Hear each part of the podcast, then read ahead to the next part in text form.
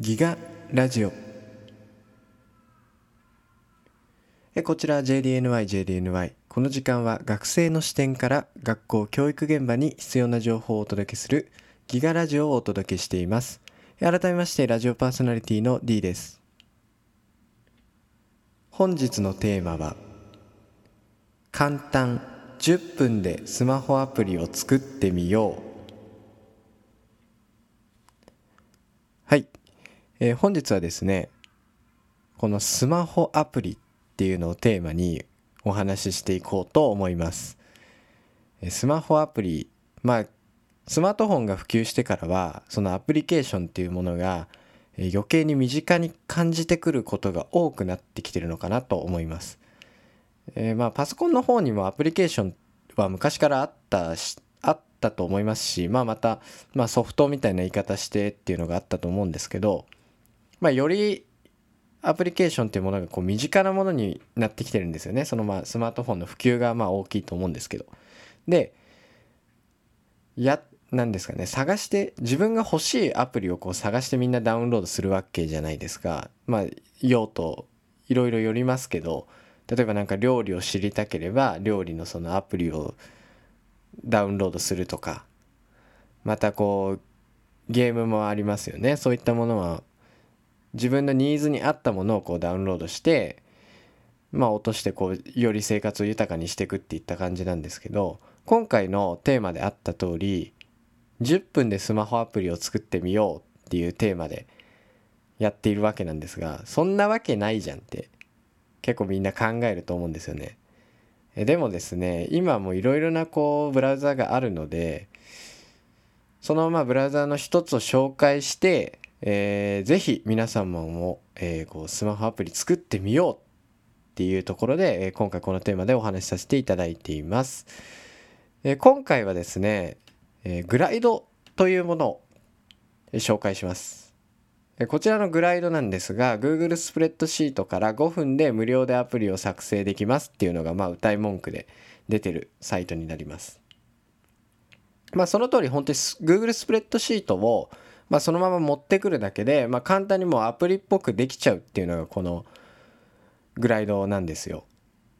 でまあそっからこうななんだろうこうもっと詳細に詳しく作っていくとかってなるとまあ自分でもっとこういろいろやったりするんですけどまあ簡単な本当にもう何かを表示するとか何か説明するだけのアプリみたいなあの観光アプリみたいなのはもうこのスプレッドシートでまとめてまあ表でまとめますね。その表でまとめてそれをそのままこう流し込むっていう形でもうすぐにこうできちゃうんですよ。だからこの5分っていうのもまああながち間違いじゃない歌い文句だと思っててでもまああのなんかいろいろ凝ったりするので結局まあ10分ぐらいを目安に取っていけばいいのかなと思ったので今回のテーマでは10分でっていうお話にさせていただいています。えーこうアプリで実際にですねこのグライドってどんなアプリで使われてるかっていうと Zoom まあやっぱりこのコロナ禍でめちゃくちゃはや流行ったというか、まあ、使うようになった Zoom とかまあ、あとは UberEats ですね。まあ、これもコロナ禍でめちゃくちゃ普及してきてますけど、そういったものもこのグライドから作れてるわけなんですよ。まあ、当然その無料版じゃなくて、きっとあの、有料版のもので、あの、そういう有名なアプリは作ってると思うんですけど、まあ、無料版でも、まあ、そこそこって言い方悪いですけど、まあ、かなりアプリケーションっぽいものはもう作れるので、ぜひこれを活用してですね、えーいろいろ自分のニーズに合ったものを作るっていうのを体験してみてはいかがでしょうか。で次のコーナーではですね、えー教育に少し絡めながらグライドのお話をしていけたらなと思います。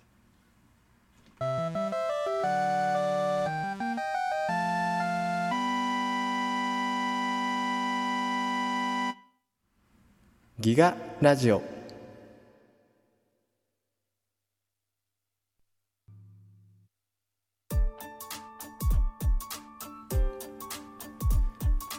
えこの時間はギガラジオをお届けしています。え今グライドの説明を簡単にさせていただいてまあ要するにスプレッドシートからそのままスプレッドシートのままそれを流し込むだけでアプリが簡単に作れますよっていう紹介でした。でこちらですね教育と絡めてじゃあ何に使えそうなのかなっていうと例えば係活動とかでなんかまあ宿題係みたいなのがいるかもしれません。で、まあ、宿題係がこう宿題を集めてそれの、えー、誰が出してるか出してないかっていうのをこうまとめてくれるようなアプリケーション。そういったものを、まあ、今アプリケーションって言っちゃったんですけどそういったものをアプリでま表現できたら面白いかなと思います。今までだったらパソコン自体がなかったから集計自体を紙で取ってその丸×をもう一回先生が見て確認して本当にその出してるか出してないかっていうのをその児童だけのチェックじゃなくて自分のチェックでも通した2段階チェックを行ってたと思うんですけど、まあ、それが紙だとやっぱり分かりにくいわけででそしたら紙が分かりにくいからじゃあ今端末あるからスプレッドシートに置き換えてみようっていうところだと思うんですよ。でそのスプレッドシートをさらに進化させてじゃあ次何するかって言ったらこのグライドを使って実際にアプリケーションにしてみるっていうのはいいことなのかもしれないですね、まあ、さらにこうデジタルトランスフォーメーション化していくっていうかそういった部分に関わってくるんじゃないでしょうか。まあ、宿題をですねこうアプリでチェックできたらまあいいですよね。例えば何かこう自分出したらその自分の名前のところにチェックボックス入れて後で先生がこう集計して確認するみたいな。またこう出してないチェックボックスつけてない人はこう出るようなものとかメールが送られてくるようにしてあってそのメールから紐付けであこの人出してないんだなっていうのを確認できる。でもう一回先生は結局2段階チェックすると思うんですけどもう一回チェックしてあ本当に出てないなっていうのをまあ作るっていうわけですよ。やっぱ実用性っていうのがすごい大事になってくると思うのでこのアプリケーションって身近なもので使ってるんだけど結構その誰かが作ってくれてるから自分には作れないって考えがちだと思うんですよ。でそういう考えを少しこう自分で作れる機会を通してなくしていくというか自分でも作れるんだっていう考えに変わっていくっていうことがすごい大事なんじゃないのかなとパーソナリティの D は考えています。えー、またこれが、えー、試行錯誤するわけでやっぱりこうアプリケーションうまく作ったつもりでも全然うまくいかなかった自分の思い通りにならなかったっていう部分が、えー、次のこう試行錯誤する場面に行くので、まあ、そういった部分においてはこうプログラミング教育とも関わってくる部分なんじゃないのかなと、えこれまた D は考えているわけです。え皆様はどのように、えお考えでしょうか？ぜひともこのグライドを使って自分の教室をデジタルトランスフォーメーション化してみるとかっていう考えでもいいですしもしかしたらアプリケーションを作るっていうことを実際にやることによって新たなこう児童の可能性とか生徒の児童生徒の可能性をこう広げるっていうことにも関わってくると思うので是非このグライドを使ってですね、どんどんどんどんこう教室をデジタルトランスフォーメーション化していくとかプログラミング教育を進めていくっていうのが、え、今後大事になってくると思いますので是非、え、今回の情報をもとに、え簡単にしかお話ししてないのでもっと詳細に調べていただいて、え使っていっていただけたらなと思います。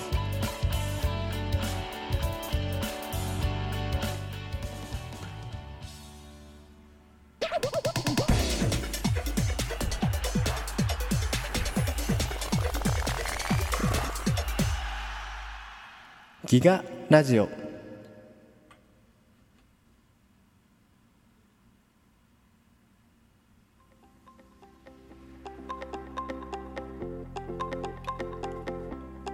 この時間はギガラジオをお届けしていました。今回はですね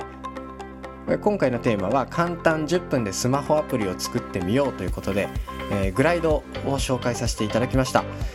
えーこれ自分も調べててびっくりしたんですけどやっぱり Zoom とか UberEats って自分が使ってるのにえ意外に